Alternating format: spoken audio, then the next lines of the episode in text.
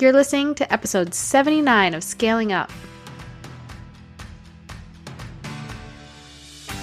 Welcome to Scaling Up. I'm your host, Elizabeth Hartke, and if you're listening to this, you're probably a maverick like me. How convenient because I literally made the show just for you. I'm a business scaling strategist that's been in the game for almost a decade now, and I'm weirdly passionate about helping impact driven entrepreneurs, business owners, brands, and go getters scale their businesses and their lives. Imagine taking your impact, your income, and your freedom of time to the levels that you can only dream about. Making your mission known to the world and mastering your business strategy so you don't have to keep on trading dollars for hours. I built two two comma businesses doing what I love, what I believe in, and a lot of that has to do with teaching you how to do the same. We drill down on strategy, but we know that it takes more than just business tactics to live the life that you envision. So we go deep on health optimization, mindset, leadership, relationships, and just being that scaled up version of you who is primed and ready to step into your purpose and peak performance. Some days I record this bad Larry from my closet to escape my three littles, and some days I'm down at my barn office on our 12 acre farm.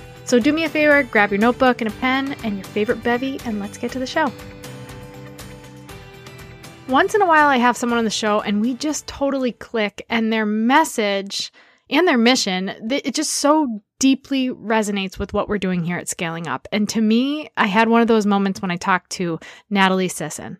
To me, she's just that true representation of a bootstrap entrepreneur because she has done it all and she has done it all just by pulling up those bootstraps and making it happen. She's a two time bestseller. She's a podcast host with over 1.5 million downloads. She ditched corporate and she started a tech company. Then she monetized her blog and she developed a multiple six figure online education platform with eight different revenue streams.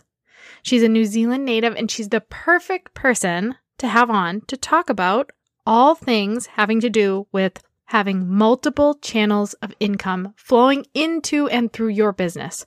So tune in if you don't want to be that one trick pony with a weak foundation and you're ready to learn how to develop more income streams into your business. So let's get to the show.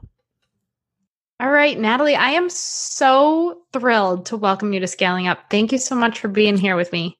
I'm super thrilled to be coming to you from the future.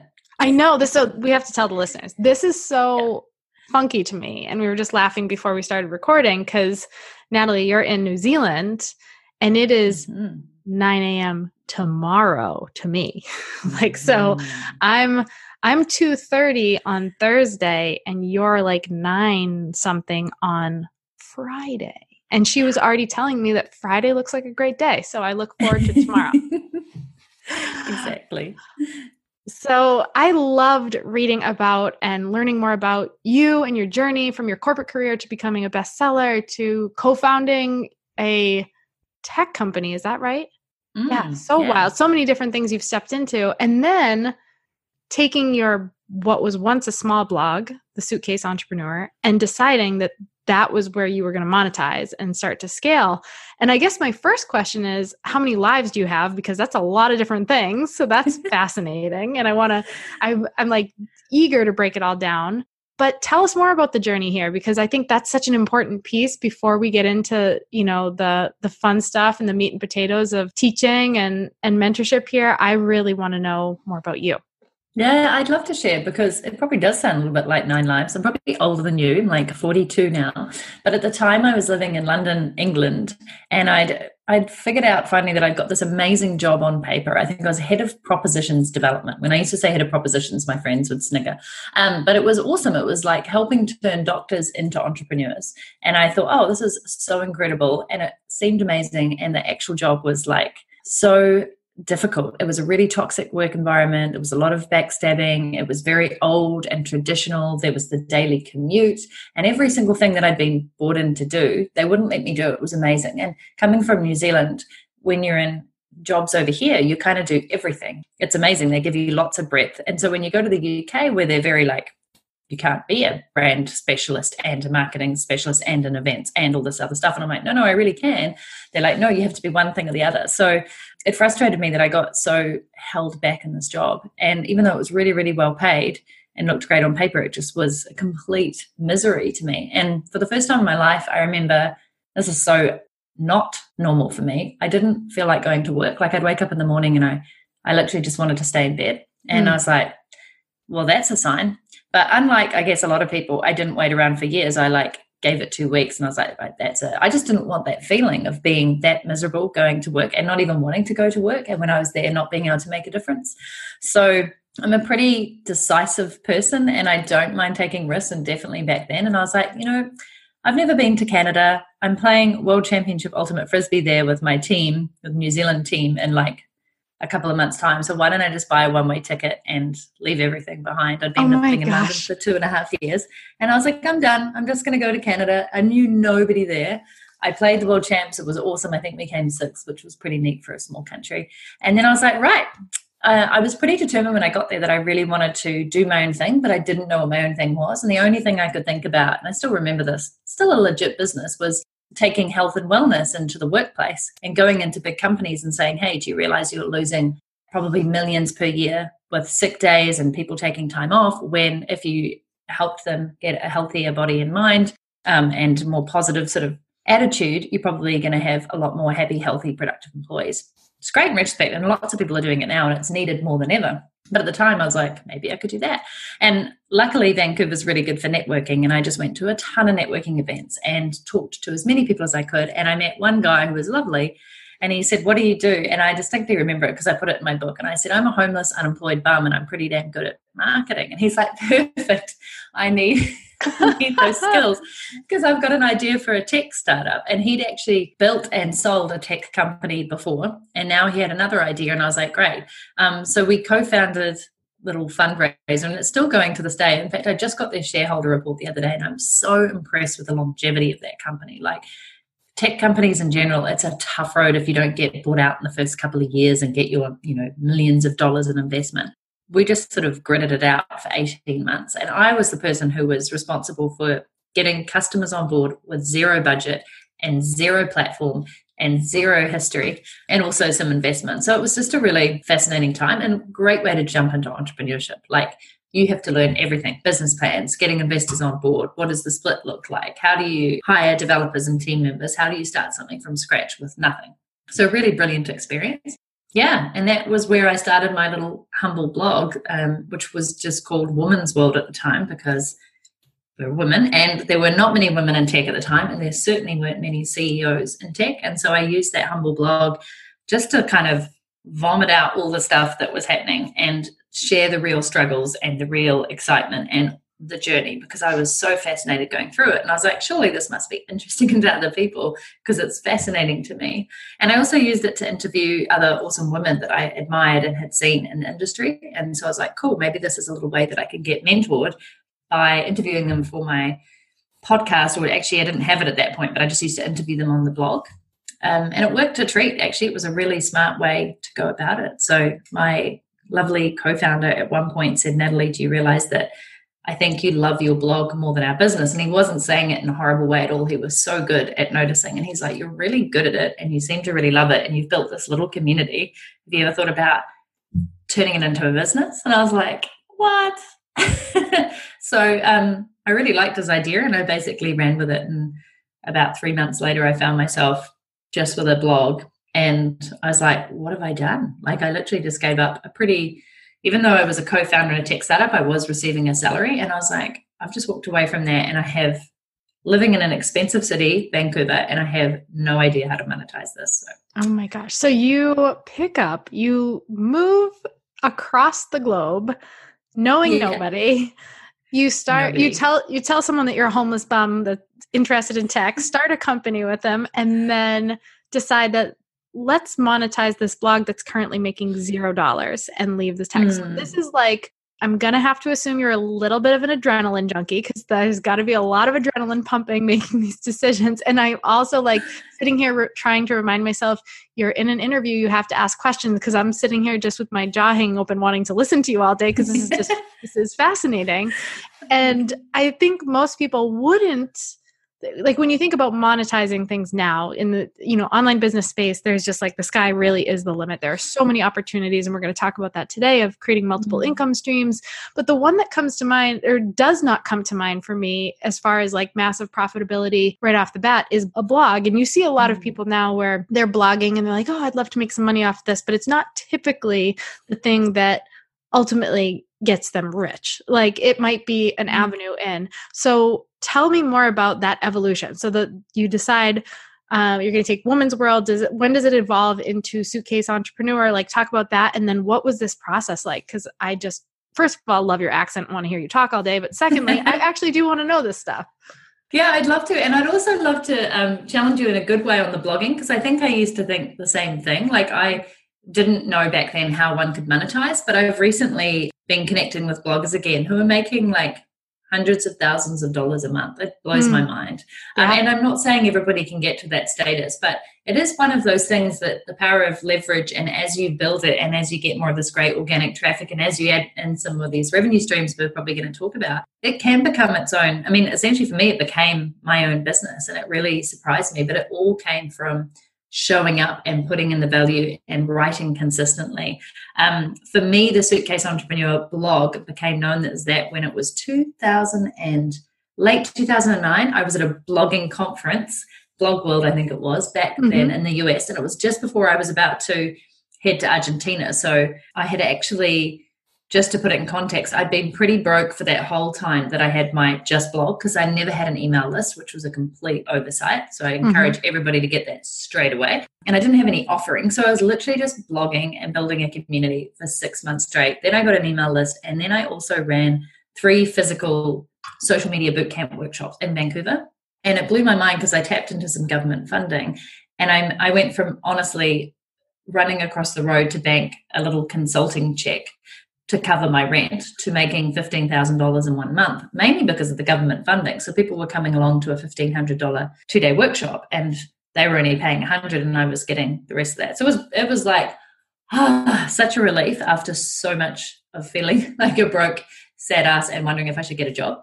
Um, mm-hmm. And then I decided straight away, probably again, not my smartest move, is to leave this city that I'd now built up a really good community in and a pretty good credibility and go, okay, maybe I can take this blog and this boot camp online and take it on the road. So I was at a blog conference in the US on my way to Argentina to live and work from anywhere and test it out. And um, a guy said, "So what do you do?" And I, that's when I basically said, "Oh, you know, I help people build an online business and market themselves, and I do it from my laptop, and then I'm going to travel the world doing it." And he's like, "Oh, so you're like a traveling entrepreneur?" And I was like, "Yeah, I guess so." And he's like, "You're like the suitcase entrepreneur," and I was like, oh, "That's it." So I like that. It changed everything though because a little like you, like it gave me the focus finally. I was like, right, suitcase entrepreneur to me means somebody who wants to live and work from anywhere, is mobile, is professional, and can pack up their life at any sort of moment. And not just their life, but their business is kind of packaged as well, if that makes sense. So mm-hmm. it gave me a lot of focus to be able to go, right, this is my audience digital nomads, location independence, people wanting to quit their job and travel the world. And it really, really grew from there. So I would say that it was definitely not easy. And I think I had tiny little bits of affiliate income. I never really went the advertising route, never did the Google ads and um, advertising as much. I felt like I wanted to sort of maintain control of what I was putting out there.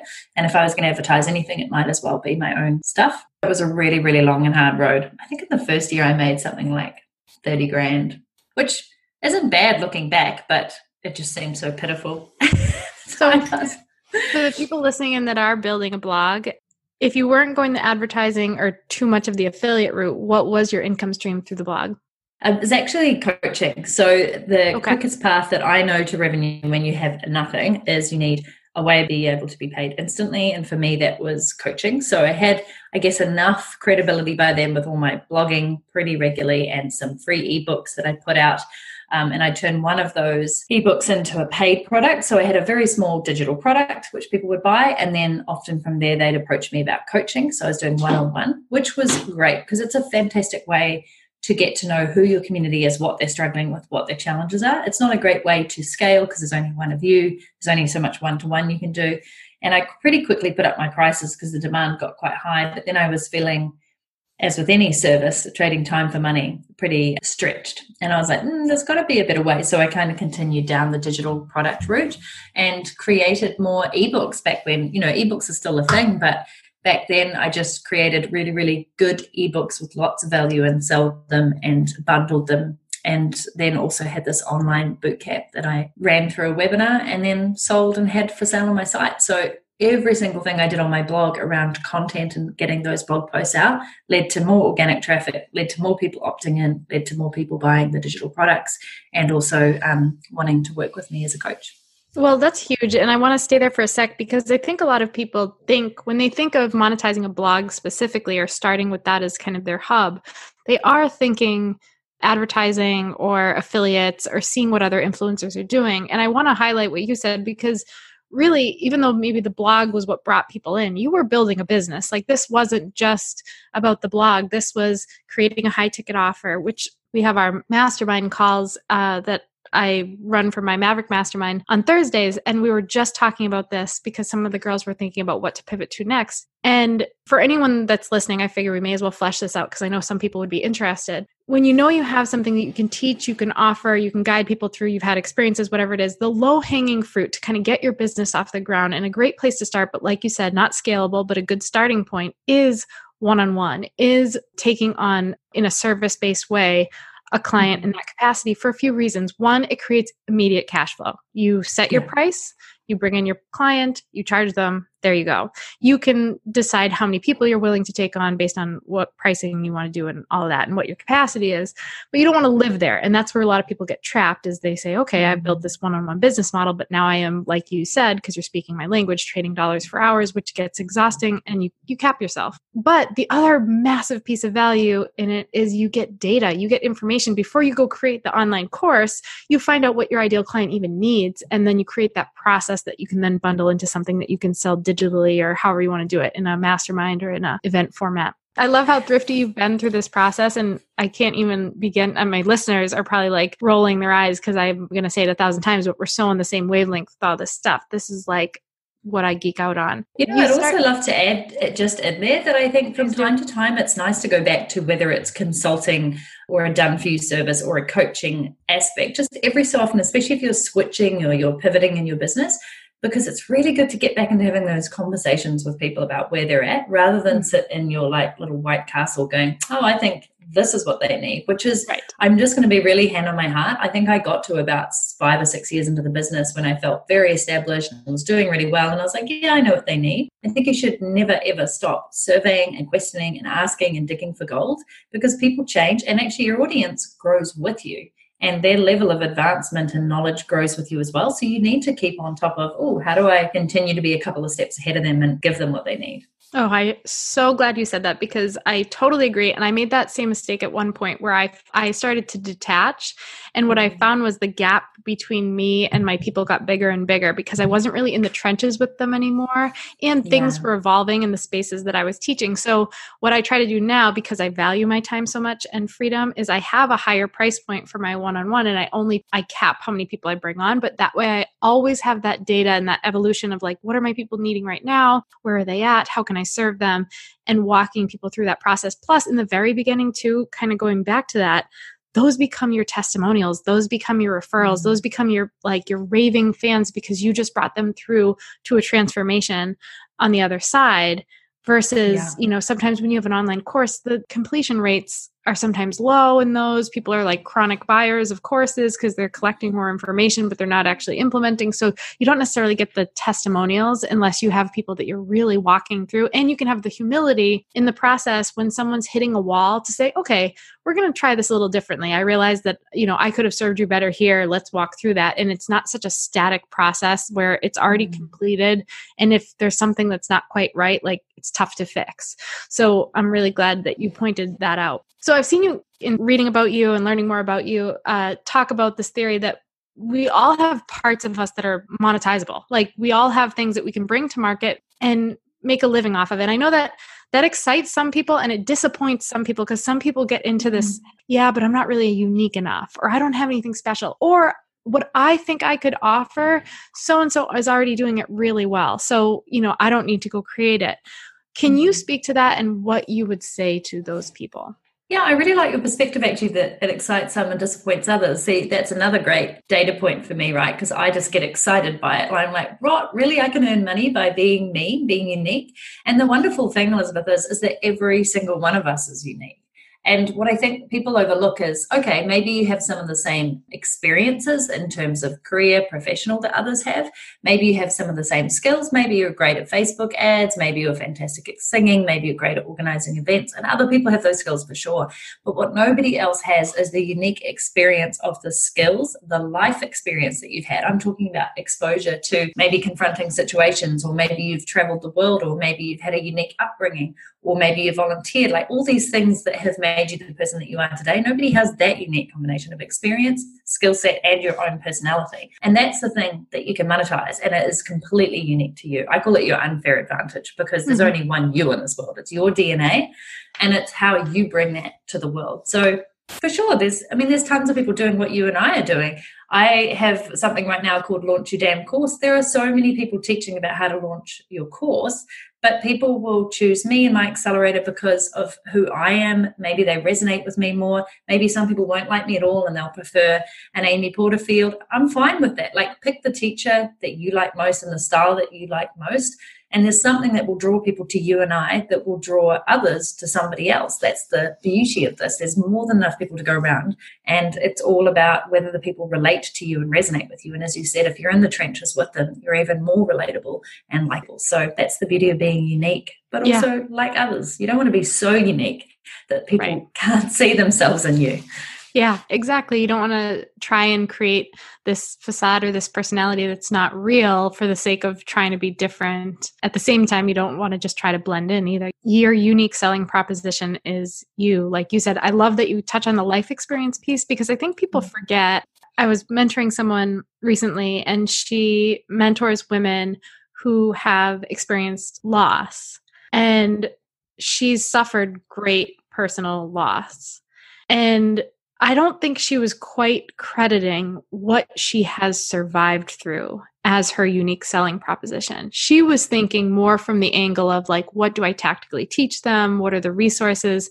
Like, no, no, no. The fact that you have lived through this is evidence to the people who need you that they can live through it too. And that is such immense value to those people. Like, you can't discredit that piece of your story. So sometimes we get really caught up in, what certification do I have or what degree do I have or how many years have I been doing what I do instead of what have I made it through and what am or even what am I going through now but I'm a couple steps ahead of the people that I could guide and just give my insight and just give my support and my guidance. Like there's so many things that we can monetize. It's crazy. I've seen people monetize how to can vegetables and turn it into a seven figure business or knitting or what like there's there's no limitation to what you can monetize and it's just it's amazing and on that topic because you're totally my people and i knew that you'd be down to talk about all things multiple income streams mm. and i'm mm. itty over that because that's what i try and teach um, my people how to do and not put all their eggs in one income stream basket so why do you think it's important to have multiple income streams coming in via different channels and maybe speak to how you've done that to give us a little insight yeah, I think it's so important. And this is what I used to think back to. If I was to fall over tomorrow, which is a horrible thought, or if I trip over and I suddenly can't work, those multiple income streams give me ongoing peace of mind that I don't have to be the person showing up in my business in order to earn income. And for sure, it takes a while to get there. But for me, as you just said, you don't want to rely on just one income stream because if something happens and you're the unique person behind that, you're the only sole provider who can make that happen. You don't have a business that's systemized and somewhat automated. You're screwed. I mean, it sounds like a really horrible thing, but it is. And I've had that before. I've never been so sick that I couldn't work, but there were times when I actually just couldn't turn up for my clients. I think I got really sick when I was traveling once. And it really hit me because at that point I didn't have many income streams that I was like, oh no, I'm not gonna, you know, am I gonna have enough money by the end of this month? This was when I was starting out. And I was like, because I'm not able to show up and earn this income, I'm pretty screwed. And it wasn't a nice feeling at all. And that's when I was like, right, what are other ways that I can make money that serve my clients and are valuable, but don't require 100% of my time and energy? So at one point, I actually built up to nine different revenue streams, one of which was affiliate revenue is actually pretty lucrative for me. I'm a big believer in a lot of tools and technology that I love to use. And because I use them well and then I show people how to use them, they often will go, Hey, Natalie, thanks so much for your recommendation. I bought that or I'm using that software now because it helps them. And over time, that's actually really added up. I also went, I had my digital products that were kind of just selling on my site. So every time my content went out, there'd be a, an offer there if they wanted to upgrade or buy the book. So digital products did well. I then offered online courses, which I would launch throughout the year and still do have. I had um, sponsorships for my podcast. I was getting paid to speak. I then wrote my best selling book. So the book is kind of like ongoing sales. Yes, it's a lot of work up front, and writing a book is one thing and marketing it is another, but it still sells today, and that's like five. oh, wow, that's amazing! It's like seven years today. I think that my book came out. I have two, so they're just kind of ticking over, which is great. And then coaching, group coaching, and membership. So I think at one point it was like nine or 10 revenue streams, and not all of them needed my attention at any one time, and some were far more powerful than others, but all of them combined added up to a really, really um, profitable business. And mm, yeah, so many of them are just kind of in place now, which is amazing. I think uh, people fall into the trap of thinking entrepreneurship eventually equals freedom, but not if you're not strategic of how you build your business. And if you are building a business that ultimately supports the life that you're visualizing versus just thinking hustling plus time equals freedom eventually. And that's just not the case. And I think it's eh, part of that strategy is ensuring that some of those income streams can be passive income streams, like where you can be like your book, for example. Maybe it's not like your main income driver, but it is bringing in income for your business while you yeah. sleep or your yeah. courses can sell without you being present and actually coaching people. And then things like masterminds or group coaching really maximizes your time. Yes, you're involved in the process, but it's streamlined instead of like one on one where it's, you know, you're on calls all week every week it might be twice a month but you had a higher price point and you're bringing people in and adding value in other ways. So i love i love that. And i think it's just such an important thing that people forget sometimes. And i see it a lot and i love your opinion on this. I see it a lot with influencers who rely so heavily on just just affiliate or just brand deals. And you know mm-hmm. the algorithm changes and all of a sudden you know businesses are pulling out from under them because they're not getting the results they want or things are less in their control than they think. Or you'll see it with people who just live in the the one-on-one or service-based business model without any scalability. But what would you recommend to someone who is in that that vulnerable business that isn't exactly scalable right now? What are some initial steps they could take that like don't throw the baby out with the bathwater. Don't freak out. All is not lost. You can start to slowly pivot and shift into this new business model that's going to support you.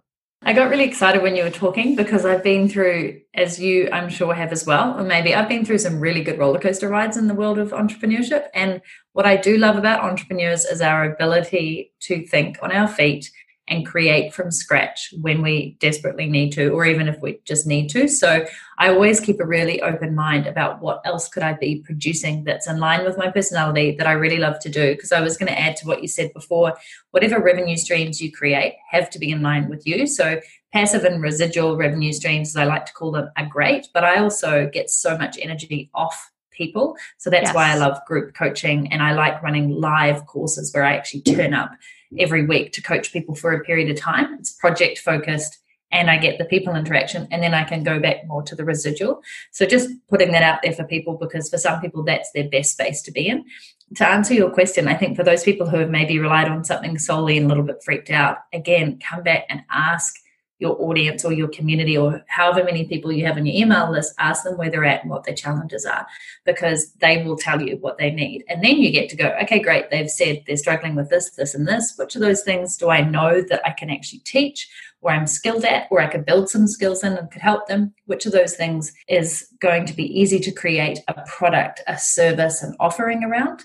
And which of those things can I do quite quickly to make sure that I'm not just relying on this other service and I can bring that in. And that's where I think entrepreneurs excel because we, you know, we never sort of hopefully rest on our laurels for too long. We're always building on what we've got and leveraging that further. And we can also take action pretty quickly to pivot, unlike the corporations and companies that have to take years. So I think that's what I would always do is go back to who are you serving and what are they telling you that you need? And then what can you create for them based off the back of that?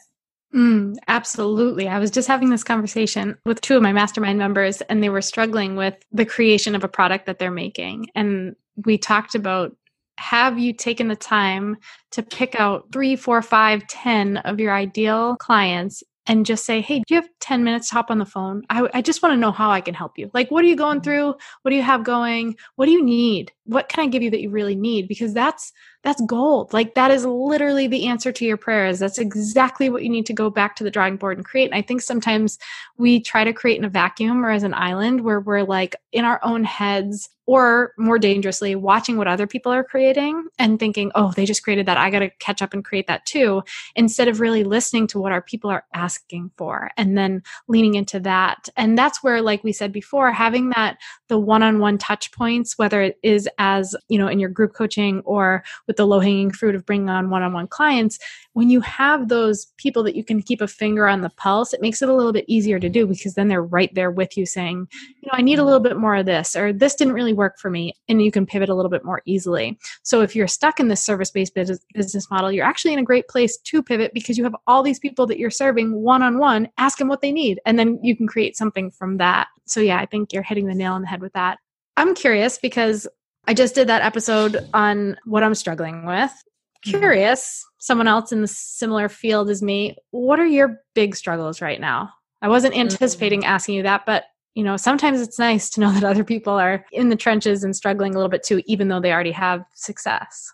Yeah, I'd love to talk about it because um, I don't know if you knew this, you probably didn't, but when I came back from traveling overseas in 2017, partly because my dad actually got really sick and passed away, but mm, I then was back in New Zealand. It's all good. He celebrated his life. He lived a great mm-hmm. life, so it was all good. But he went a little bit earlier than I needed him to and wanted him to. And it really kind of struck me that I wanted to be back in New Zealand close to family.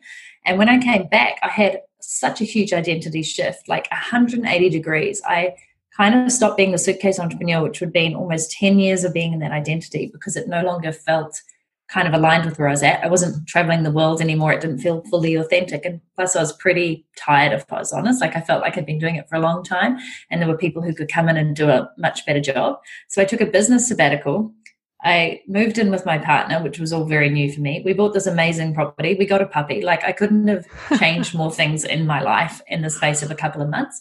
And I'm just why I'm putting it out there is it really hit me and it took me a long time to sort of figure out holy heck what do i what do i want to do now and it's not like i just threw my business out but i didn't feel fully aligned with it anymore so i kind of felt like i was starting from scratch and i honestly think it's taken about two years and this sounds odd, two years to get back on my feet to really know who I am and who I want to serve and come out under my own brand and reestablish all the good things. I basically had to go back to my sweet spot, which is what I teach people to do of what am I good at? What will people pay me for? And what do I enjoy doing? And I had to revisit that and not throw the baby out the bathwater and go, okay, I still love doing these things. These things I'll put to the side. What do I want to learn? Where do I want to upskill? And how do I sort of tap into the future of work and remain relevant? So I just want to put it out there that that's been like a two year journey and this shift and reinventing yourself. And, now I kind of appreciate where Madonna comes from because it's exhausting. Um, but it's also a really great lesson for understanding and knowing more about yourself. So I'm still going through that process. And I'd say I'm in a brilliant space right now, but I've chosen to invest a lot in myself this year in personal growth and upskilling, learning not only more about myself, but how the mind works and the body, etc., but also upskilling in areas like diving more into these things that I've known for so long, but maybe have been a bit of a dabbler in. So SEO and Facebook ads, all these things that I'm trying to like revisit where my folks are at, get in the trenches with them again and understand that and then be able to teach it to them. And so everything's like curious and exciting, but also challenging and mm. has hmm. been for a while. And I'm now I've embraced that. I'm really enjoying it. But earlier I was like, this sucks, especially when you've been really successful and you feel like you know all the answers and suddenly you're doubting everything. And people from the outside still see you as, as you were saying in your episode, they think you've got it all together. And I was like, I don't have anything together. Like it was really new for me to be in that space because realistically, I did think I had most things together and suddenly I didn't. So I just wanted to share that as well because I think that in itself has been such a great learning lesson for me to never expect that anything's going to stay the same, which I'm a big fan of change, but maybe somewhere along the way I've been a little bit complacent. And also just how you can actually reinvent yourself and start from scratch no matter where you've been and where you're at, and that your past doesn't define your future. People say that all the time, but I've really realized now it doesn't. It's like exactly who you are and who you want to be comes down mm-hmm. to your thoughts and your attitude, nothing else. Mm, yeah. And thank you for sharing that. Because I know sometimes when people expect us to have it all together, it's hard to show behind the curtain that we don't. And I call kind of that point because I went through it myself and I see so many people go through it that divergent moment where you realize that in order to get to, like, you've gotten to really high heights and you hit these amazing successes, but then you kind of hit this fork in the road where you're at a block where you know there's another level for you, but you've never been there before. And in order to get to it, you have to stop asking, What do I need to do? And you have to ask, Who do I need to become? And all of a sudden, all this energy shifts to this place of like, Wow, I don't have it all figured out. I haven't just made it. There is no just making it. I have so much more work to do. And you're in this vulnerable space. Like you said, for two years, mine was about two years too. I went through it, hmm. it sounds like in a similar timeline. And okay that's good to know. Very, yeah, it was very painful. You know, it's like yeah. it's um in baseball they call it the yips, like where a batter will be hitting really, really well, and then all of a sudden it's like something gets in his head and he's striking out over and over, and he starts to question like, can I even do this? I felt like I had the yips. I'm like, I've been I've been firing on all cylinders, and now all of a sudden I'm, you know, am I capable of this? Am I worthy of this? Am I able to go to the next level? What is the next level? Same boat. So mm-hmm. I think it's a beautiful thing when you hit that divergent moment and you choose the path that's going to be more resistance, but more fruitful over time. Mm-hmm. And a lot of people, unfortunately, choose the path that they're more familiar with, even though it's a familiarity of pain, but because they know it they choose that versus a pain that might get them where they want to go but it's unknown so i think mm it's a mm. beautiful thing that you chose it and stayed the course even though it wasn't a quick thing this wasn't like a, oh i got to work through this and by next week i'll be back on track hitting you know all my goals and finding success again. And what a gift you gave yourself that you built a business that allowed you to take a sabbatical. Like how many people get to do that when they're not a working for a university that gives them a sabbatical to go research or something like this that's not the norm and exactly. that's amazing that you built something that supported that yeah, I mean, I worked really hard to have that freedom lifestyle business, and I truly appreciated it when one, my dad got sick, and I just took a, a, bunch of time off to be with him and family, and then two, rolled into this sort of business sabbatical and was still receiving income thanks to those multiple revenue streams and just dropping mm-hmm. the ones that were more active. So, yeah, that's another great reason for the listeners to go, oh, yeah, if I just wanted to take a year off or half a year off or even three months off, it surprises me how many people can't do that or if they really tried, that's when I think you get very creative about your business. And you're like, oh, if I did want to do this, what needs to be true and what needs to be happening? It's actually mm-hmm. um, sometimes just if you book it, it's amazing what you can make happen to prepare definitely. yourself for that. Yeah, definitely. So I always like to ask, like, along the journey, have there been any resources that come to mind like oh, i read this book and it changed everything for me or i attended this conference or i saw this person speak like anything that stands out that really was pivotal in your growth over these seasons of business and and life growth? I really love that question actually. Um, for sure one of the books that i'm sure people quote here all the time is I mean, Think and Grow Rich, I would love to be able to write a book that's been that popular and stands mm. the test of time since like 1930 because it, it, at the underlying heart of it if you read through it and you really take it in it's it's quite simple. It's like showing up doing the work being self-disciplined having a massive vision for where you want to be heading and then every single day being in that vision and reminding yourself of what it is that you're doing and why. And I think it's had that big effect on me because even though I've revisited at times, and at times I didn't even read the whole book, I just recently listened to the whole audio book, and it's just the principles stand the test of time and they don't just apply to business, they apply to life, relationships, you. So that's had a pretty profound effect on me. I don't love that it's a little bit male dominated from back when it was written, but if you put that aside, the lessons are still good. And I know that people have rewritten it with a lot more female centric examples, which is good, or more modern day ones. Another one that I think was really excellent is The E Myth by um, Michael Gerber just because it really made me appreciate back at the start of my business that I was kind of stuck as this self employed person. And that's when I really sort of went, oh, crap, if I'm not here, this thing falls over. And he makes it really, really clear in that about getting systems and leveraging other people and having a team and all those things. And I think it just opened my eyes right at the time when I needed it, when I needed to advance and scale up. It was perfect timing for me. And I think it would be really good for a lot of your listeners as well. Have you read that one? I have. I've read both. Yeah. I've read the yeah. um Think and Grow Rich many times, and yeah. I did read E Myth, and I was awesome. And I stand by both of those two different worlds and to different types of books, but both really powerful for people in our space. Yeah. And my third one, I think, just for now that has very much impacted me. I haven't done a good job of implementing it yet enough is Deep Work by Cal Newport. In fact, I pretty much love anything Cal Newport puts out, but it made me appreciate that I was far too distracted by the day to day everything, the online attention, the information overload, and that I had kind of forgotten how to do the deep work, which I think when you're writing a book um, or you're creating a product or a a program or working on something, that's when you're really in the trenches doing the deep work. And I love it. I love getting flow and losing track of time. And he kind of brings that back to you of how you can do that, even if you just have a couple of hours a day. And I've started implementing it more. And when I do, it's just the effects are amazing. It's just that mm. we get so distracted and pulled in so many different ways. We have actually lost the ability to focus and and really get into our thoughts and understand our topics and what we're teaching and what we're doing and what we're showing up with in life in a better way. Mm, so yes. Well, thank you for sharing those. I always love giving people some insight on some resources they can pull from that yeah. have impacted some of our amazing speakers on the show. So, where can people come find you? I just realized I didn't talk about any great events, but I'm happy to drop those later. I would love for people to um, come find me at nataliesisson.com. Um, I'm at nataliesisson all over social media, but I've also put together um, a sweet little gift for your lovely listeners, which is all about how do you get paid to be you and find that sweet spot that we're talking about. So if they want that free guide and audio, they can head to nataliesisson.com forward slash scaling up.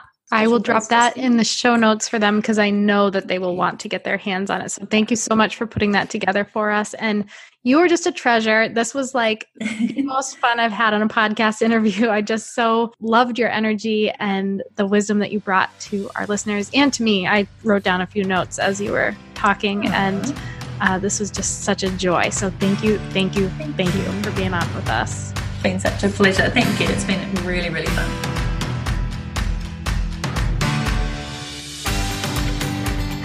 Thanks so much for hanging out with me today. Before you go, make sure you take a minute to subscribe to the show so you don't miss out on all of those amazing fromies, freebies for me homies, obviously, and content that we're creating just for you. And if you like today's episode, can you help us out and help us get this in the hands of more people by taking a screenshot of today's episode and sharing it with your friends, tagging me, passing it around on social media? Guys, we've got to get this mission and this movement out there to more people so that they are living their purpose and living out their dreams and getting paid for it well too. I'm also so thankful for all of the amazing feedback we've been getting in the reviews. So if this podcast is helping you grow, take a second and go review us on iTunes and be sure to check out today's show notes for more details and takeaways from the show. Until next week, guys, keep scaling up.